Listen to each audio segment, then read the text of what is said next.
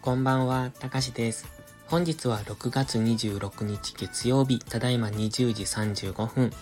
それではドル円の相場分析をやっていきましょう。いつも通り本文内にありますギガファイル便の URL をクリックしていただいて、中にある画像を見ながらお聞きください。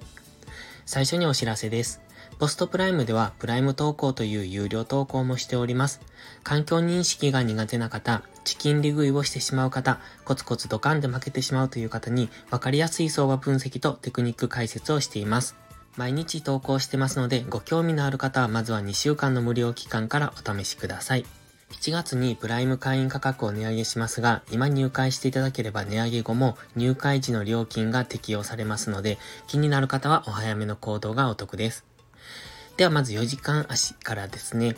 本日の4時間足見ていただいたらわかるんですが、一応陰線では3本確定しております。で、現在はまだ未確定ですが、陽線になりかけてます。で、この陰線3本ですが、かなりこの上下のあの上昇するのか下落するのかっていうのを迷っているのがわかりますよね。上にも下にも髭を出しているというところで、えっ、ー、と、この上がろうか下がろうかっていうのを迷っているのがわかります。つまり、その下がっても変わりやすいし、上がっても売られやすいという方向感のない動きをしているんですですね。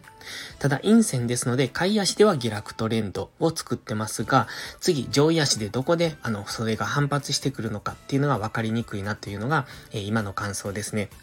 今は金曜日の大きな陽線がありますが、この陽線の視点ぐらいまで、つまり黄色のラインが引いてますが、そのあたりまでは下げる可能性を考えておきたいです。そこがだいたい142.5 7とか8とか、そのあたりになってくると思うんですが、その辺ぐらいまで下げてからの反発になるのか、えっ、ー、と、それとも現在地からの反発になるのかっていうところですが、4時間足のストキャスティクスはまだ下落の途中、つまり下げる余地がある。そしてマクディも今デッドクロスしてきてますので、やはり売り圧力の方が強いっていうのが現状です。ですので4時間足の GMMA 付近までは下げる可能性を考えておきたいので、そう考えるとやはり142円のミドルぐらいまで GMMA の青帯に接触するぐらいのところまでの下落は見ておいた方がいいかもしれません。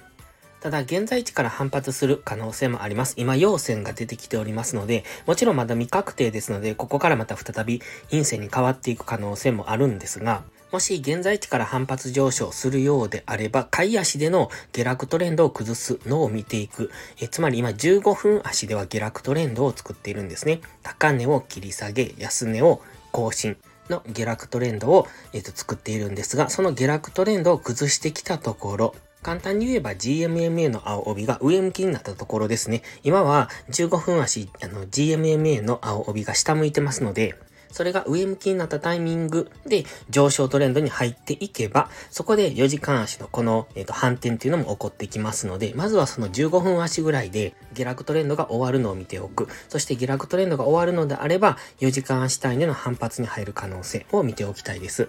ただやはり4時間足ストキャスティクス今結構中途半端な位置にありますので、できれば安値圏までは下がってきてほしいところですね。では次1時間足です。1時間足はオレンジのトレンドラインを抜けております。下抜けているというかちょっと微妙なんですが、一応下抜けはしておりますので、もう一段の下落は考えておいてもいいと思います。で、えっ、ー、と、もう一段下落するとどこまでかというと、先ほど言いました黄色のラインぐらいまでですね。142.6とか7とか、そのあたりぐらいまでの下落を見ておきますきたい。もしその黄色のラインを割るような動きをするのであれば、次の下落ターゲットは141.6ぐらいになりますので、さらに1円幅ぐらいでの下落っていうのが期待できますが、基本的には上昇トレンド中ですので、あまり下落を狙うのは優位性がありません。下がったところ、えっ、ー、と、下がりきったところからの次の反転の上昇ですね。先ほど言ったイメージです。15分足で、反転の上昇をするのであれば、そこからの流れに乗っていくみたいな、そういうイメージを持っておくといいと思います。買い足での下落トレンドが終わったところから、次は1時間足もしくは4時間足の上昇に入っていく可能性っていうのを見ておく。ただやはり先ほど言いましたように下落幅も結構ありますので、しっかりと優位性のあるところでエントリーできるのであれば、その下落の流れに乗っていくことも可能ですし、まあそれは短期的なものになりますので、大きく下落するとは思わない方がいいですが、先ほど言った感じですね。まずは現在地から黄色のラインぐらいまでの下落、そして黄色のラインを明確に下抜ければ、また、えっと、さらに1円幅ぐらいでの下落っていうところを見ておく。で、その下落の流れに乗れそうなのであれば、そこの流れに乗っていくのもありだと思います。ただし基本的にはドル円は売っていくのはお勧めしませんので、トレードに自信があるのであれば売っていってもいいと思いますが、自信のない方は、その下落を狙うのではなく、下げ止まったなと思ったところから次の上昇を短く狙っていく方が安全だと思います。それでは本日は以上です。最後までご視聴ありがとうございました。